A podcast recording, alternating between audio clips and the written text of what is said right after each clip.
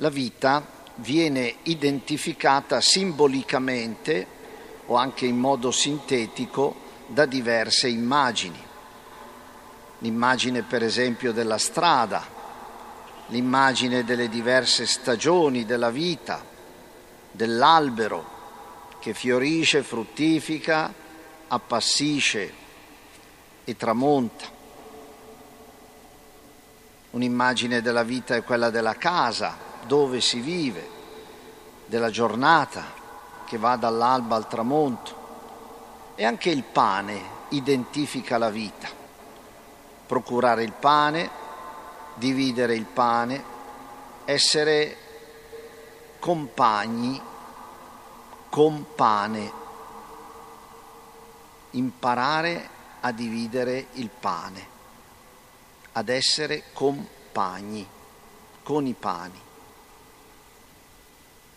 Così anche la carne, il corpo, cioè la visibilità, la gestualità, lo sguardo, la parola, i sensi, la forza e la fragilità della carne definiscono la vita. Gesù utilizza tutto ciò che è semplice e disponibile per avvicinarsi a noi, anzi per entrare in noi, per darci serenità, sicurezza e forza dinanzi ad ogni difficoltà, deviazione o fallimento. Egli dà vita alla carne, dà sostanza al tempo, dà valore ad ogni giornata e ad ogni scelta anche ad un bicchiere d'acqua offerto con amore. Ci ha detto che chi lo farà, chi lo darà, non perderà la sua ricompensa. Ed ecco allora in che senso ci dice oggi in questo Vangelo il mio corpo è pane per voi. La mia carne è pane per voi, nutritevi di me. Fate che tutto ciò che è mio, che sono io, diventi voi, entri in voi. Questo è il suo linguaggio. E tutto passa in frammenti che nutrono la vita. Basta una sola parola, diciamo appunto di soltanto una parola e l'anima mia sarà salvata, basta una parola, basta un frammento di pane dell'Eucarestia per nutrire la vita una parola, un boccone di pane che viene da lui, un amen che viene da noi, detto sottovoce, bastano per un giorno e anche per la vita.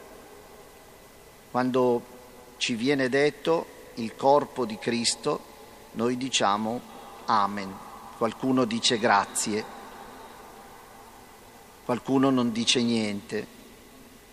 Di solito si dice amen che è una parola ricca di significato nella sua intraducibilità. È così, ci credo, mi fido, ci sto. Amen. È un gesto semplice ma infinito quello che Gesù ci ha lasciato, che ci propone. Fare unità con Lui, unire la sua carne alla nostra, perché diventi una sola carne, un solo corpo e perché questo unico corpo sia a servizio di molti corpi, come un pane sbriciolato e donato, come un pane di benedizione per chi lo dà e benedetto per chi lo riceve. Il pane che noi benediciamo è il, è il calice della benedizione servono perché molti possano benedire il Signore. Il Signore benedice il pane, il calice, noi perché possa salire a Lui, possa ritornare a Lui la benedizione da parte di molti. Il pane della benedizione, il calice della benedizione, come lo chiama San Paolo nell'epistola che abbiamo ascoltato. E per questo dobbiamo cercare sempre di ricevere questo dono nella sua intenzione. Non tocca a noi dare un'intenzione all'Eucarestia. O meglio noi possiamo pregare nell'Eucarestia per i vivi, per i defunti, per chi soffre, però l'intenzione per la quale questo pane ci è dato è quella che ha già determinato Gesù. Non è solo quella di farci sentire bene, di dare a noi un senso, anche una tranquillità. L'Eucarestia un senso ce l'ha già, è quello che Gesù le ha dato, siate memoria di me. Più che fate, fate questo in memoria di me per diventare memoria di me. Fate memoria per essere memoria, per essere un memoriale, cioè una memoria viva, attuale, permanente. Chi entra nella vita di Dio, grazie a Gesù, grazie allo Spirito, entra già nell'eterno, ci dice Gesù. Chi mangia di questo pane vivrà in eterno. Questa vita che ci è data è già una vita ininterrotta non si entra e non si esce dalla vita di Dio se un legame è importante e decisivo. Ci sono persone, anche vicino a noi, forse anche noi, che entrano ed escono. Entrano nelle grandi feste, a Natale, a Pasqua, in certe ricorrenze, fanno una visita a Gesù ma non abitano con lui Molti fanno una visita, ma poi tolgono il disturbo, si potrebbe dire così, come diciamo popolarmente. Sono quelli che vengono ogni tanto, quando c'è una ragione, secondo loro, quando c'è una ragione vengono. Per il resto, nella normalità, non vengono. Molti fanno una visita, ma poi tolgono il disturbo è un cristianesimo di cortesia, si potrebbe dire, magari per far contento Dio, per far piacere a Dio. Ci sono molti cristiani che pensano che andare a messa sia un, un favore che essi concedono a Dio. Ma per noi non può essere così. Chi entra rimane e chi mangia me vivrà per me, dice Gesù. Dunque non c'è questa intermittenza. Non vuol dire che tutti i giorni dobbiamo andare a messa, eh? ma vuol dire che tutti i giorni dobbiamo abitare con il Signore. La, la ferialità dell'Eucarestia, questo celebrare la messa tutti i giorni, più volte, dappertutto, non ha giovato molto all'Eucarestia e neanche a noi perché ci ha abituato, perché abbiamo perso un po' il senso, il valore di questo incontro.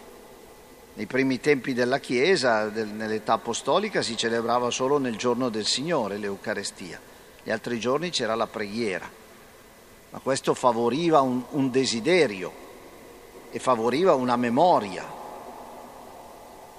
Ci stiamo preparando nei giorni feriali all'incontro con il Signore e teniamo memoria di quello che abbiamo celebrato nel giorno del Signore che è appena passato.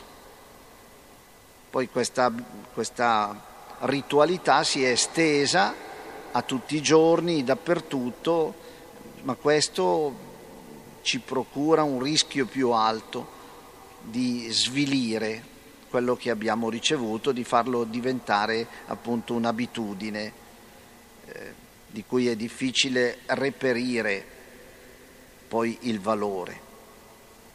Ecco allora che la solennità del Corpus Domini che celebriamo in un giorno feriale, come oggi, è un'occasione propizia per sapere quello che hai nel cuore questo è ciò che dice il Signore attraverso Mosè al suo popolo. Ti ho portato nel deserto per sapere che cosa hai nel cuore, che cosa vuoi, che cosa cerchi.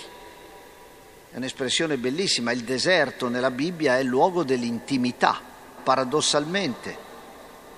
Paradossalmente, il deserto dove non c'è nulla è il luogo dove possiamo stare io e te, io e te da soli. Dio con il suo popolo per capire che cosa hai nel cuore. Se io ti basto, o se invece cerchi qualcos'altro, qualcun altro, altre ragioni di vita. Il libro del Deuteronomio dice proprio questa, eh, ricordati del cammino che il tuo Dio ti ha fatto percorrere in 40 anni per sapere quello che avevi nel cuore, se tu avresti osservato o no i suoi comandamenti, se la sua parola, la sua manna, l'acqua dalla roccia ti potessero bastare. Se tu vuoi lasciarti guidare dalla sua parola incarnata, da questo pane di vita nuova, potrai attraversare così il deserto delle prove, delle incomprensioni e delle umiliazioni, ma nutrirti e dissetarti per proseguire nonostante tutto.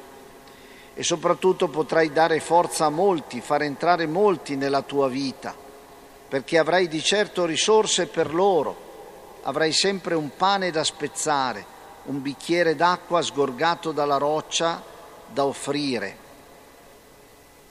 un vino nuovo del Vangelo da poter condividere parole per incoraggiare, luce per rischiarare, perché, come dice San Giovanni nella sua prima lettera, se non ami il fratello che vedi, tutti e soprattutto chi è meno amabile, tu non puoi pensare di amare Dio che non vedi.